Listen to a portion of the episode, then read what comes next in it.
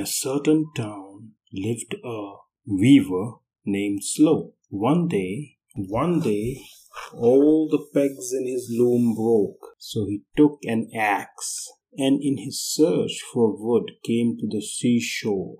There he found a great sissoo tree, and he thought, This seems a good sized tree. If I cut it down, I can make a plenty of weaving tools. He therefore lifted his axe upon it.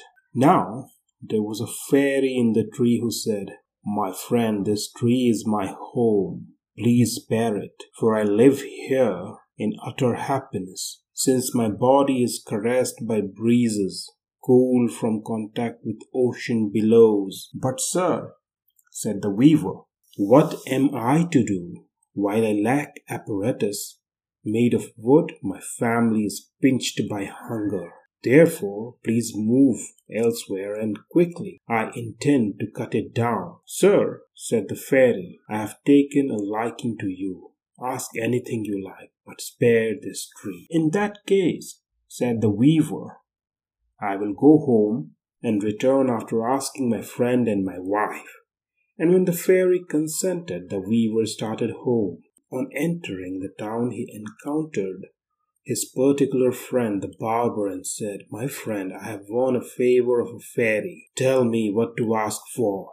And the barber said, My dear fellow, if it is really so, ask for a kingdom. You can be a king, and I will be prime minister. So we shall both taste the delights of this world before those of the world to come. Quite so, my friend, replied the weaver. However, I shall ask my wife too. Don't, said the barber. It is a mistake to consult women. As the saying goes, give a woman food and dresses, chiefly when her trouble presses. Give her gems and all things nice.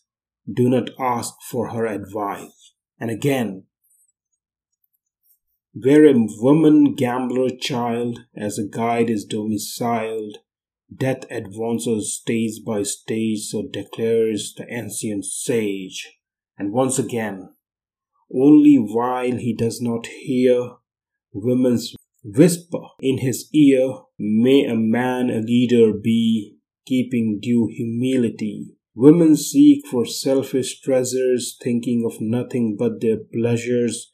Even children by them reckoned to their selfish comfort second. And the weaver rejoined, You may be right, still I shall ask her. She is a good wife.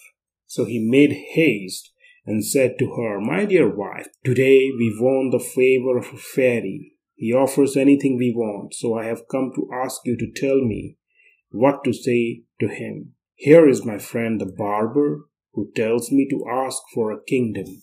Dear husband, said she, what sense have barbers? Do not take his advice, for the proverb says, all advice you may discard from a barber, child, or bard, monk, or hermit, or musician, or a man of base condition. Besides, the king business means a series of dreadful troubles and involves worry about peace, war, change of base, entrenchment, alliance, and duplicity, and other matters. It never gives satisfaction, and even worse, his very sons and brothers wish the slaughter of a king, as this is Kinship's nature, who would not reject the thing. Yes, said the weaver, you are right.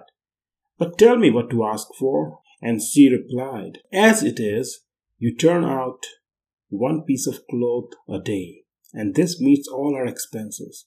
Now ask for a second pair of arms and an extra head so that you may produce one piece of cloth in front and another behind. The price of one meets the household expenses. With the price of the other, you may put on style and spend the time in honor among your peers. On hearing this, he was delighted and said, Splendid, my faithful wife. You have made a splendid suggestion. I am determined to follow it. So the weaver went and laid his request before the fairy.